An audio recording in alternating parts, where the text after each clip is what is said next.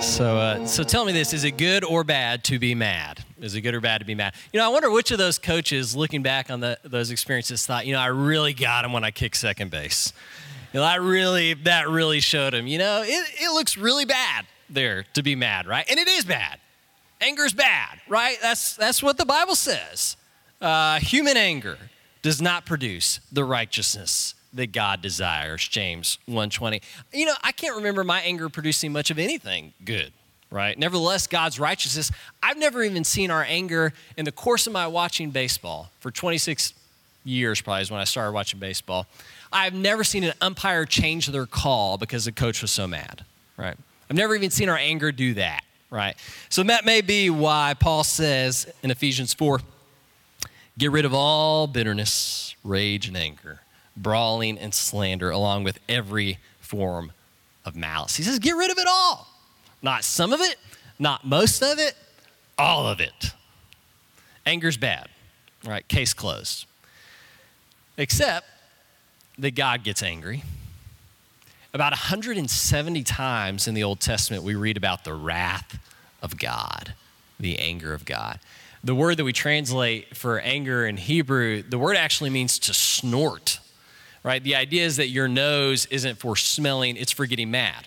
And for most of us, that's true. When we get mad, the first thing that happens is our nostrils start flaring, right? I can remember my older sister when she would beat me up growing up, she would run at me and her nose would just be going crazy, right? I don't want the thing you remember to be about this sermon to be my sister beat me up. But if you meet my beautiful sister, watch out for her nostrils. Watch out for her nostrils. Yeah, it, anger is, is bad, right? Except that, that God gets angry. And not only that, Jesus gets angry. So when I say that, what scene comes to mind for you? Yeah, the cleansing of the temple. That scene's in all four gospels. What's probably going on there is that we've got these people who have set up a market inside the temple to God. They've set up this mar- market. They're selling probably sacrifices and other things like that. And they're taking advantage of people who've come a really long way to be close to God in the temple by charging them really high rates to get what they need to do that. It's probably what's happening there. And Jesus sees that and he gets upset. At least it seems that way. He comes in and he starts turning over the tables in this market. He starts driving everybody out with a whip. And this scene's really important for some of us because this is not the, the meek and mild Jesus that we often see, you know, in flannel graphs and stuff like that. This is a Jesus who gets worked up, who cares. Garrison Keillor said, I am unable to commit to any Messiah who doesn't knock over some tables, right? We want a God who cares. We want a Christ who does get worked up from time to time and who does something about it. The only thing is that in none of those four accounts, and this story shows up in all four Gospels, in none of them does it say that Jesus was angry. Not once. We only read about Jesus being angry one time. Maybe one and a half, but I'll share that one another time. Only one time for sure, and it's in Mark 3. So let's look at it together. It's at the beginning of Mark 3. Another time, Jesus went into the synagogue, and a man with a shriveled hand was there. Man with a shriveled hand was there. And some of them were looking for a reason to accuse Jesus, so they watched him closely to see if he would heal him on the Sabbath. Jesus said to the man with the shriveled hand, Stand up in front of everyone. And then Jesus asked them, Which is lawful on the Sabbath, to do good or to do evil, to save a life or to kill, but they remained silent. And he looked around at them in anger and deeply distressed at their stubborn hearts. He said to the man, Stretch out your hand. And he stretched it out, and his hand was completely restored. And the Pharisees went out and they began to plot with the Herodians how they might kill Jesus. What's going on here? You've got these religious people, the Pharisees, who know their Hebrew Bible really well, and they know, according to Exodus 31, that if somebody breaks the Sabbath like Jesus is about to do, then they can kill him. They're already offended by Jesus. They're envious of Jesus. They are probably angry at Jesus. We can imagine their nostrils just going crazy in this scene, right? They are, they are probably angry at Jesus, although we don't read that. And they are looking for a way to get rid of him. And so by the end of this story, because he does break the Sabbath in their eyes, they have every reason to kill him. That's what they're doing. Uh, my boys love bulldozers. Any, anybody else with small kids, they probably love bulldozers like mine. I want you to think for a minute about the difference between a, a bulldozer and like a garden hoe.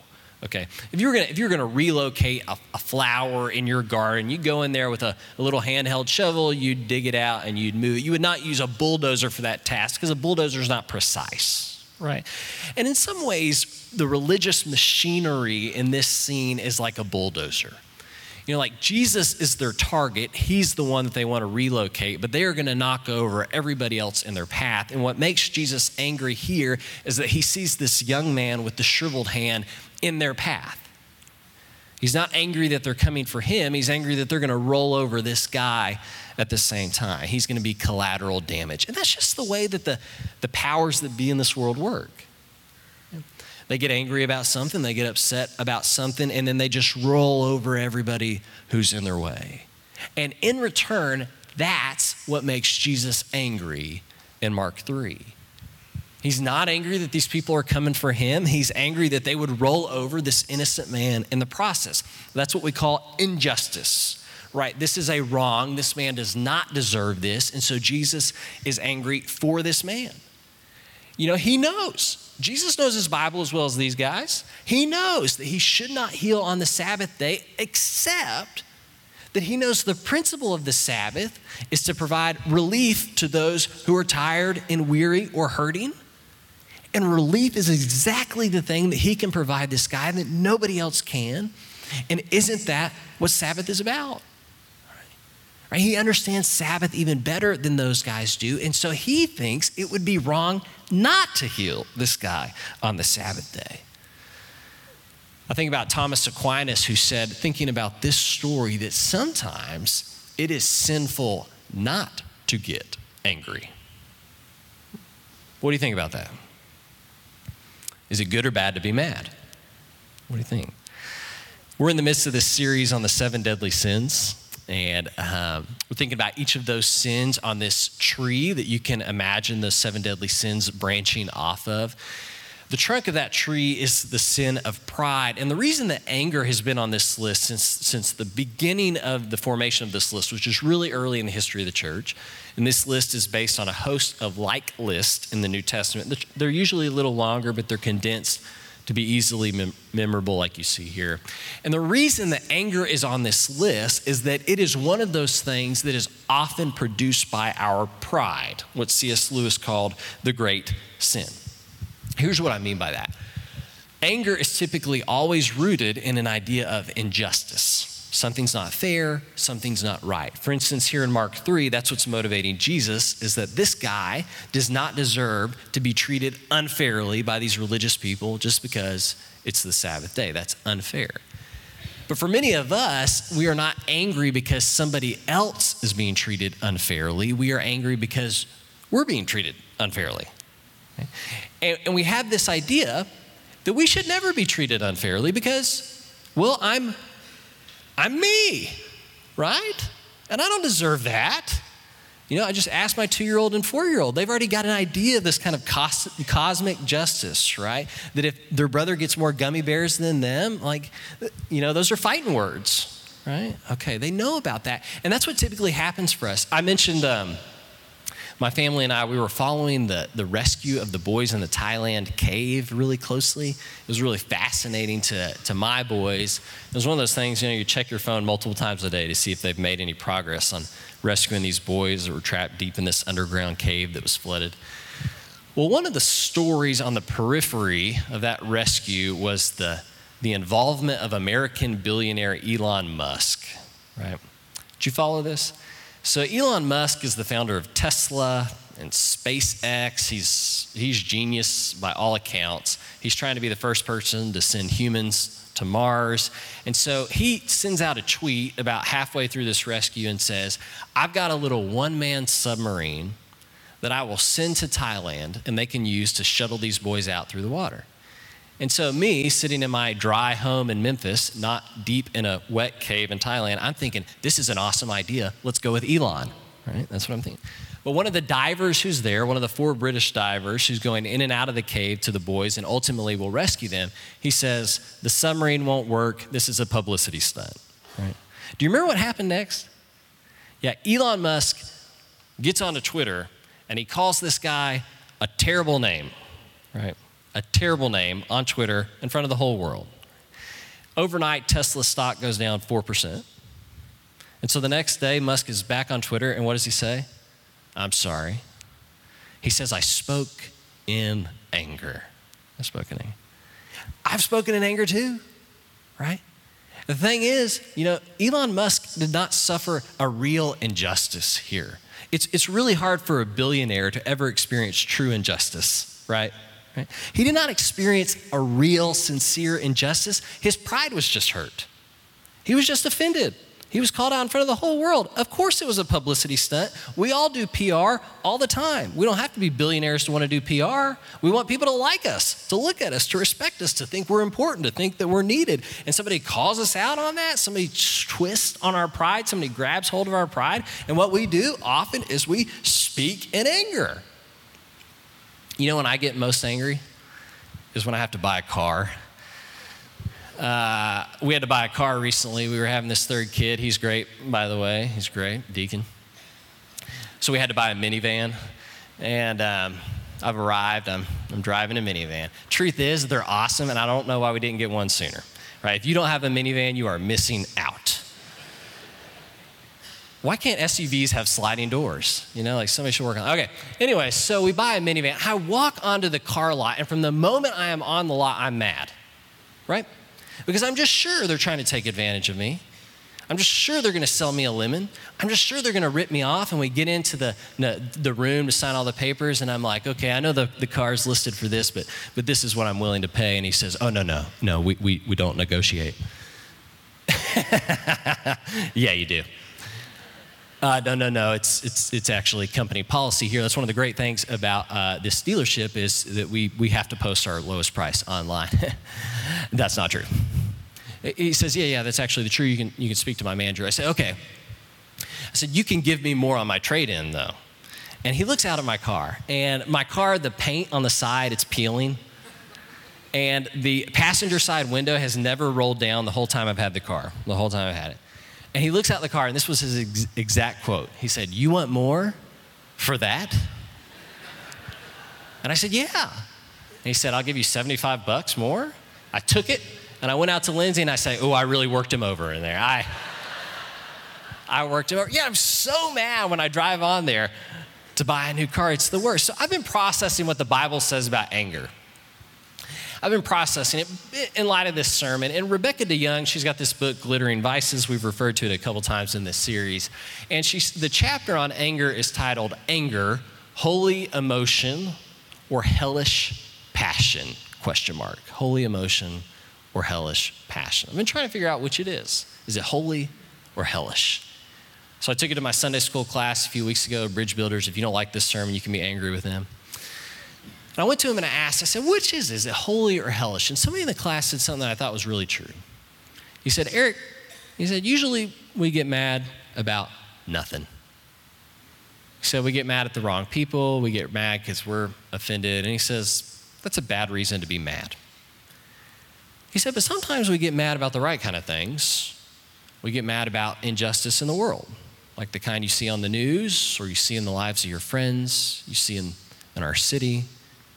He says we get really mad about that, but all we do is, you know, post something on Facebook or tell our friends, and that's it. He, seems, he said the first seems wrong. He said the second seems just as wrong. So let's think through this together for a second. All right, let's think about Mark 3 and do what we call in school New Testament ethics. The idea there is, is how do you decide how to behave based on what we read in the Bible? So I started with at least two passages that say, don't be angry. But we have at least one example of Jesus getting angry in Mark 3. And so let's ask ourselves if we're going to look at that example and assume there might be a time when anger is worthy or even righteous. Okay, what conditions would it need to meet in order to be righteous? So, first of all, look at this story. Jesus deals with a lot of people in the New Testament, a lot, and he gets angry one time. So, the first principle that we would derive as we're doing New Testament ethics here, the first principle we would derive from that is if you're going to get mad, it should be rare. Rare. Jesus deals with a lot of people, he gets mad one time. But the second principle is this as you look at this, Jesus is not angry, like I said, because these guys are after him. He's angry because these guys are going to roll over his friends right? Or his friend in this case, this man with the shriveled hand. I got a call from a Highland mom a few weeks ago. She was really upset. Her daughter had gone back to school, and some kids had said some really hurtful, terrible things about her daughter. And she said, Eric, I'm mad. She said, I want to do something. I don't know what to do, but let me tell you this Mama Bear ain't happy. Those were her exact words. I said, I know about Mama Bear. She lives in my house. Watch out. You know, she lives in my house. She said, Mama Bear ain't happy and I want to do something. And I think that she is heading in the right direction of the right kind of anger. Because she's not mad because she's personally hurt, she's mad for somebody else. Now, I think what's really commendable about her case is she's trying to process that through with the brother in Christ before she does something about it because she would admit it's possible she's got some like mom blinders on. So that's possible.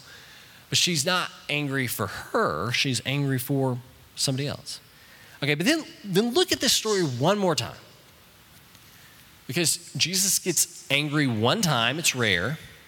Okay? He gets angry for somebody else, but look at what he does with his anger. Right? He's angry at these men who are going to roll over this guy with a shriveled hand, but he does not respond to those men that he's angry at. He responds by fixing the problem right? by healing the man with the shriveled hand. He is mad at, at these guys, and instead of responding to those guys, he heals this guy. You see that? You see that? And that takes us back to what my friend said, right? If we get mad, it should be rare. If we get mad, it should not be for us, it should be for somebody else. But if we get mad, it should produce in us some kind of positive response that is helpful. And if all three of those conditions are met, I can guarantee you your anger is not righteous. I don't know if anger is ever possibly righteous. But if it does not meet those three conditions, I can guarantee you it's not. Oh, let me give you a homework assignment. Uh, nobody's taking notes, I notice, so this is going to be really productive. What if this week you carried around a little pad in your pocket, a little three by five card. Maybe you just did this on your phone because you've got your phone with you all the time. What if this week you made a note of every time you got mad? Every time your blood started to boil, just make a note of it. And then later on at the end of the night, maybe you go back and you add to that list and you, you write down how you responded to your anger. So, did you lash out? Did you say something mean? Did you just internalize it, not do anything? Did you hit someone? Did you push? Did you curse? What did you do? Maybe you did something positive. Maybe you gave to some organization. Maybe you volunteered your time somewhere. Okay, maybe you went to visit somebody in the hospital or something like that. Okay, there's a lot of potential ways you might respond to that anger. What if you just wrote them down?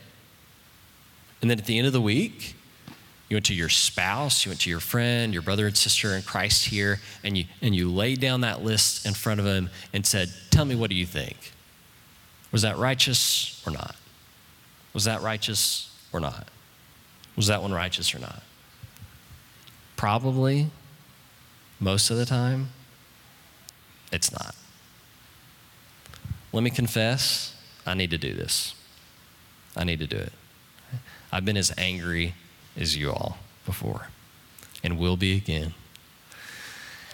I think that's the thing about individuals when we talk about anger is that we tend to blow it. We get angry about nothing. We lash out at the wrong people and it never produces anything positive in us. So often that's the case. But I do think that it's possible as we're trying to decide is anger this holy emotion or this hellish passion? I do think it's possible that there is some holy aspect of anger, particularly anger that the body of Christ might share together. You know, there, there are things that we could do as the body of Christ that are not, that we are not capable of as individuals. And I think when we talk about the anger that churches might feel, what comes to mind is, is pictures of Westboro Baptist Church and their signs that says, God hates fill in the blank, right? And that is not the kind of anger I'm talking about. I heard about this church down in Alabama. They learned about all the kids waiting in DCS custody to be placed in foster care or to be adopted in their county. And the list was really long, it's a big church. And they learned about that and they got mad about it. Right? They were incensed that we live in a world where that many kids could be without a home. And so, in a few weeks, nearly every person in that church got trained to be a foster parent, whether they were young or old, got trained to be a foster parent, and they eliminated the wait lists in their county overnight. Right? Right? It's hard for me to hear about that kind of anger and say, well, that's bad. That sounds pretty good. You know, what if we got really worked up about something here as the body of Christ here on Houston? Well, I mean, what if we got really worked up about all those kids in Memphis who can't read going into third grade and we were all tutors down at LaRose or Macon Hall? You think about what kind of difference we could make if we did that. You know, what if we got mad about all the students at Hope Works who come out of incarceration and have no place to live because they can't find a house because they have a criminal record? What if we got really mad about that and we built them a facility like that? I mean, that's something this church could do, right? We could do that seemingly overnight. We could give enough to do that, right? What if we got mad and we did that? You know, what if we got mad about all the people in Memphis Tennessee who do not know Jesus Christ as their Lord and Savior, all of the lost souls in this city, what if we got mad about that and we actually we did something about it, right? There are things to get mad about. Right? There are things to get mad about. And too often, if you look at our own lives, what we get mad about as individuals just doesn't make the cut, frankly. Right? It is not worth getting mad about, but it is absolutely possible that this church could be inspired by a righteous indignation that makes a difference in this city like this city has never seen before. Right. Let me tell you a secret. There's some people here who are fired up. You could join them. You could. Let's pray. Holy God, we know that you are infinite and just and loving and good. And we also know that things that happen on this world move you to sorrow and even anger. God, we pray that we would be a people who are weary of that kind of injustice around us and who are wary, though, at the same time of that anger in our own hearts that is motivated by our own pride, but that we would be tuned into your righteous anger and that we might make a difference in your righteous and holy name. And we pray all this in the mighty name of Jesus. Amen. Let's stand and sing. Come, ye sinners, poor and needy